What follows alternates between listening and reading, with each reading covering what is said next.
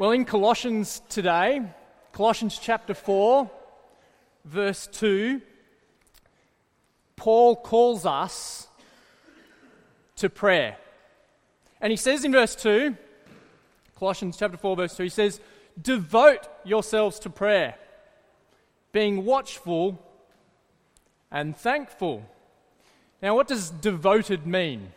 Well, it means to be committed to be all in on something. It's, it means to stick at something, to just keep going, to never give up. But I'd like to find out this morning, just to help us understand this concept of being devoted, of commitment, of persistence. I'd like to find out how committed all of you are to certain things. So if you're able, please stand up.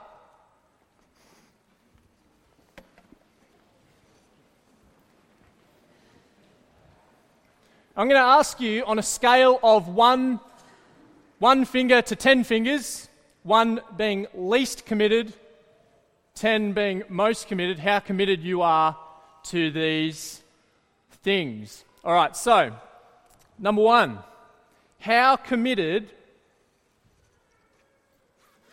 how committed are you to music? One for least committed, and ten fingers for most committed. Okay, sit down if you have three, four, or five fingers up. Okay, sit down if you have six, seven, or eight fingers up. Okay, now what we have are the least committed and the most committed people in the room to music. Interesting. Okay, everyone can sit down. Well, how do you show your commitment to music? Well, you might work really hard on a musical instrument like the ukulele. This is a bit out of tune. I can't play it. Neither can my girls very well. That's okay. They're working at it. How else do you show your commitment to music? You might, I'm guessing you'll probably, if you're really committed to music and the cricket's on the radio, unless you really love cricket, you'll listen to music in your car instead of the cricket. There's some ways to show your commitment to music. Okay, everyone stand up again.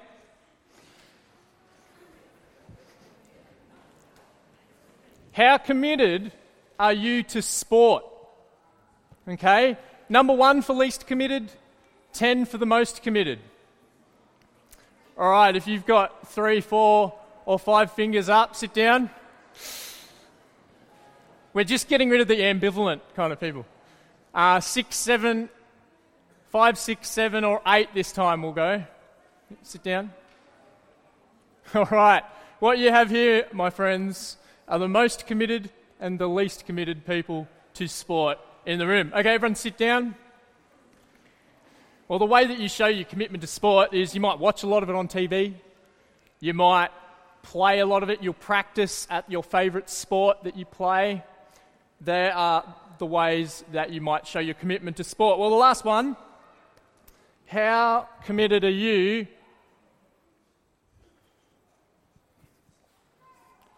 to gardening. Stand up.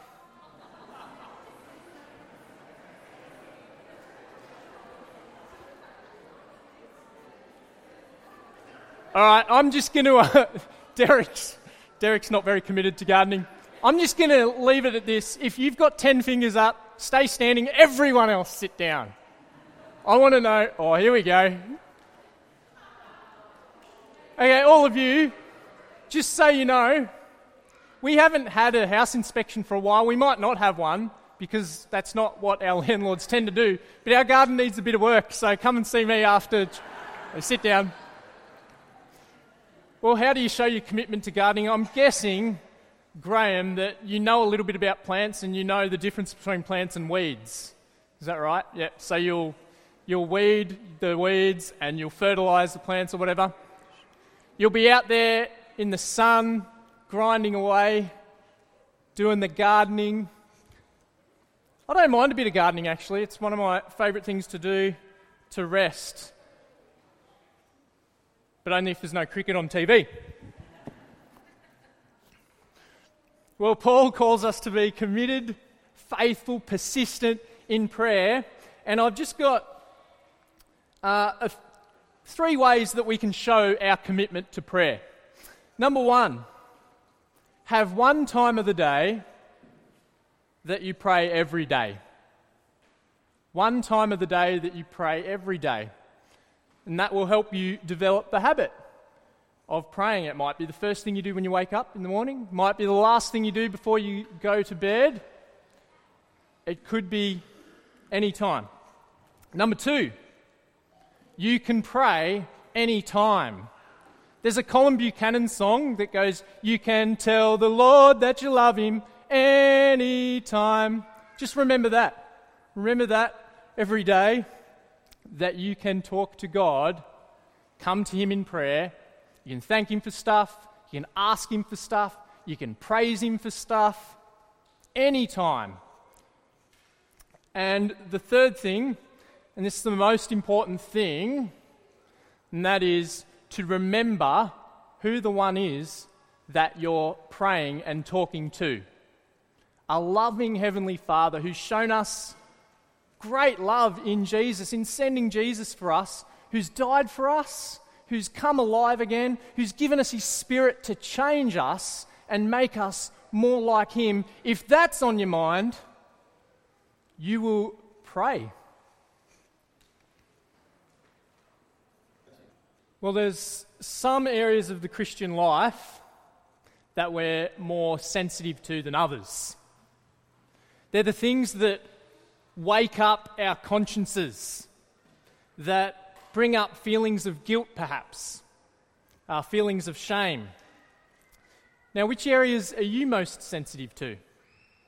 If you knew every topic of every sermon being preached at New Life this year, what would tempt you to skip church? What would make you the most uncomfortable to listen to a sermon about? Well, the areas I'm most sensitive to are the things in my own life that I'm least satisfied with. And two of those, to be quite honest, come up in Colossians 4. Number one, prayer. And number two, speaking with unbelievers. See, with prayer and evangelism, sharing Jesus, many of us feel guilty, incompetent, maybe even defeated. And I'm no different. I don't feel like I pray enough. And I know how distracted I can get when I do try to pray. I waste opportunities to share Jesus. And sometimes I don't even look for those opportunities that are there. But praying out of guilt Praying out of a sense of shame isn't the answer, nor is sharing Jesus in this way. Praying out of guilt, praying out of a sense of duty as well, isn't the answer, nor is sharing Jesus out of a sense of guilt or out of a sense of duty. That's not the respo- response that Paul wants from Colossians 4. And it's not the response that I want to my preaching today or any, any time really. I'd hate for us to go away just feeling terrible. I'd hate for us to go away just determined to try harder and that's it. Don't get me wrong, Paul's call to prayer is a serious call to prayer, and his call to be wise is a serious call to be wise. But they're not just rules and they're not threats. They're gospel invitations. They flow from an understanding of who Jesus is and what he has done, what he's doing, and what he will do. In verse 2, which we looked at before briefly, Paul calls us to committed, faithful, and persistent prayer. Devote yourselves to prayer, he says. But Paul doesn't appeal to our sense of guilt or our sense of duty to motivate us. He appeals to watchfulness and an attitude of thanksgiving. Watchfulness and an attitude of thanksgiving. Devote yourselves to prayer, being watchful and thankful. See, prayer is a watchful activity. It requires being awake, being alert to what's happened, what's happening, and what will happen in God's big plan for the world. Paul is saying be switched on to gospel realities. You've been raised with Christ, chapter 3, verse 1. You died, and your life is now hidden with him, chapter 3, verse 3. When Christ, who is your life, appears, you'll also appear with him in glory, chapter 3, verse 4. All those reminders have come. These are the realities of the gospel to be alert to. See, one reason to keep coming to church week after week is to keep reminding each other of these things because in a world full of distractions like Netflix, smartphones, whatever it might be, even just the activities of life that just crowd your life. See, in a world full of distractions, we'll soon forget and we won't pray. But when the work of God in Christ is on our agenda and when we're reminding one another of what God has done for us in Jesus, when we see life in His light, this is what will empower us to pray. But what is it that energizes watchful prayer? It's not guilt. It's not shame. It's not even simply duty. The idea that you just do it because you know you should. Like a battery energizes a phone, thankfulness, an attitude of thankfulness is what energizes prayer. And boy, haven't we got something to be thankful for. Back in chapter 1, verse 13, Paul reminds us that God has rescued us from the dominion of darkness and he's brought us into the kingdom of the Son. Why wouldn't we want to bring our requests to Him, knowing this truth and believing it? A couple of weeks ago, Russell challenged us, if you were here, to develop a habit of thanksgiving, to take the time to dwell on the things that we're thankful for. And he called us to start recognizing one thing a day that you're thankful for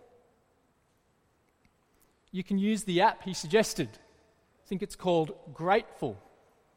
Or you can just write it down somewhere, note it down, or just deliberately call it to mind. It can be simple things, like the birds in the trees chirping. It can be the way that you're seeing God work in someone's life. We can be thankful for all kinds of things, and thankfulness and prayer go together. But maybe you're unsure what thankful, watchful, or watchful, thankful believers pray for. Well, something that I've found helpful in my own prayer life is to start with Paul's prayers. I read this book once, a while ago now.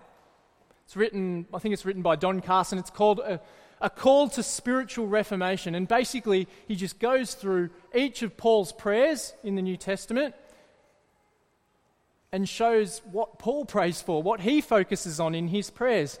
And to tell you the truth, going through Paul's prayers through this book changed the way that I pray. Completely changed the way that I pray. I started praying for other people more than just myself. I started praying for the things that God is at work in doing in the world. Still got a long way to go. And I struggle as much as anyone with prayer at times. But this, starting with Paul's prayers, really helped me. Well, in verses 3 to 4, we see what watchful, thankful praying will focus on. And it'll focus on what God's doing that's what Paul constantly did, and it's what he calls the Colossians to, it's what he calls us to today. He says, While you're praying for yourselves, verse 3 to 4, pray for us too, that God may open a door for our message, so that we may proclaim the mystery of Christ for which I am in chains. Pray that I may proclaim it clearly, as I should. See, Paul's in chains, he's imprisoned, he's held captive. But he doesn't ask them to pray for his relief, release, sorry, for his safety or for his physical needs. Perhaps the Colossians were already praying for those things. They're not bad things to pray for. But because Paul was watchful and because he was thankful, he cared more about the door for the word being opened than he did for the door of his prison, if you like. He longed for the gospel to transform people more than anything else. I found this a good reminder this week to, to ask God to open doors doors of opportunity for His word to be heard, doors of human hearts for His word to be received and trusted in and believed. Do you pray for God to open doors? Are your prayers focused on what God's doing? Paul calls us to commit ourselves to prayer. And getting practical now, here's three tips for persisting in prayer that might be helpful. And each of these have helped me at different times. Number one, tie prayer to Bible reading. Whatever you're reading in the Bible, use that to spark your prayers. Use that to shape what you pray for others, what you pray for yourself, what you pray for your families. It's a really helpful way of making sure that you are pro- praying for the things that God is doing. It's the first one tie prayer to Bible reading. Number two, maybe have a crack at writing out your prayers. I, f- I found this really helpful. I've, even, I've started doing it again this week, having been in this passage, because sometimes I can be so distracted Sometimes I can have so much going on in my head that I find it really hard just to stop and to focus and to know what to pray for. And when I, when I write out my prayers, it slows me down. And it helps me get my thoughts together. And it helps me to pray genuinely. And the third tip for persisting in prayer organize your prayer life. You can do this with like a prayer journal or something, or you can, you can use an app like PrayerMate. I've started, I've used PrayerMate before, i have started using it again because you can, you can set it up in a way that it reminds you what to pray for. For people, for, for other things, things that, to be thankful for. You can, you can set it up with lists, and then you just swipe through the things and you pray for them as they come up. PrayerMate. There's an app you can try if, if you want to organize your prayer life a bit more. But whatever the case, look, you can have all the great practical wisdom in the world for prayer, but if you're not watchful to, to, the, to gospel realities and if you're not thankful, then you're just going to end up being motivated out of guilt to pray. You're just going to end up praying only out of a sense of duty, not out of joy and love for God and others. So remember thankfulness and remember watchfulness. Well, it's the same with Paul's call to be wise as it is with his call to pray. He doesn't motivate us out of a sense of guilt or a sense of duty. In his call to be wise in our relationships to unbelievers, he appeals to the urgency of the times. He says in verse 5 Be wise in the way you act towards outsiders, make the most of every opportunity. It's the time of opportunity. That's what Paul's trying to highlight here. It's the time that the gospel is changing lives. It's a time that the gospel is changing outsiders to insiders, unbelievers to believers. And wise interaction with unbelievers will mean snapping up every opportunity that comes. It's kind of like an Aldi shopper snapping up special buys in the ski sale while there's still time. Okay? There's an urgency while there's time. There has to be an urgency. But a certain kind of speech is required, isn't it? Behavior matters. The way we speak matters. Verse 6 Let your conversation be always full of grace, seasoned with salt. Be gracious. Whenever you speak, it's not about winning an argument, It's about the person there. It's not about scoring points, it's about loving people. Be salty. Say something that's real, something that's got substance, something that matters.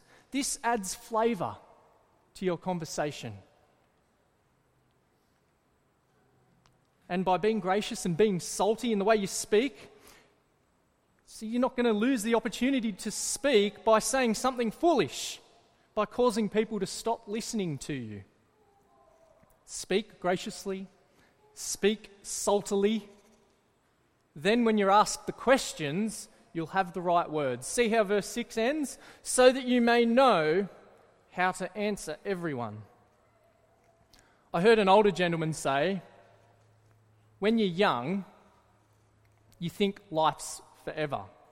When you're old, you say, Where it's all gone.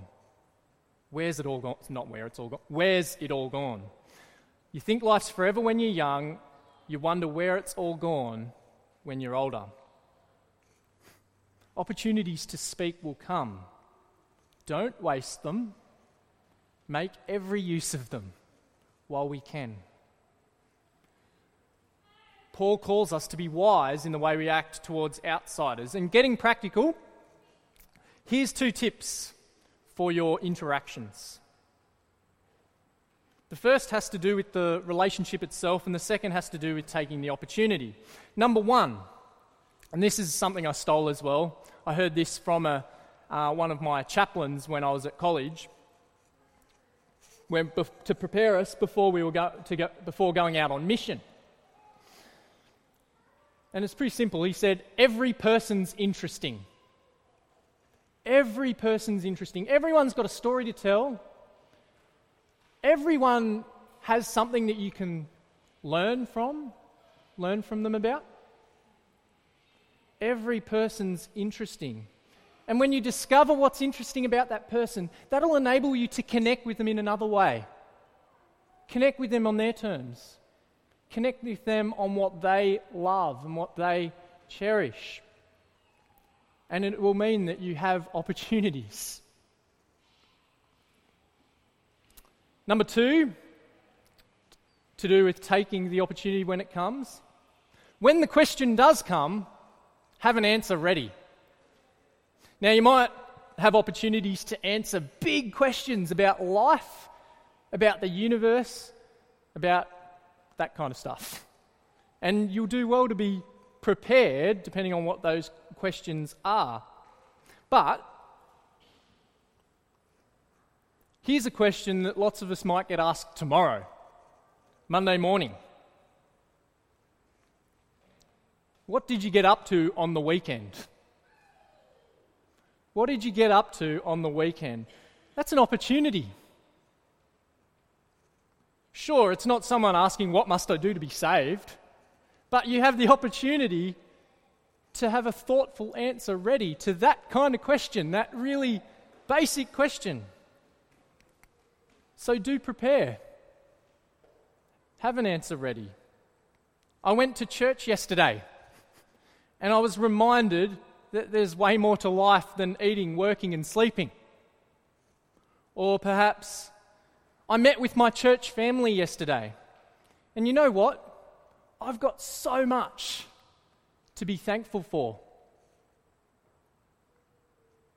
You can come up with your own answer.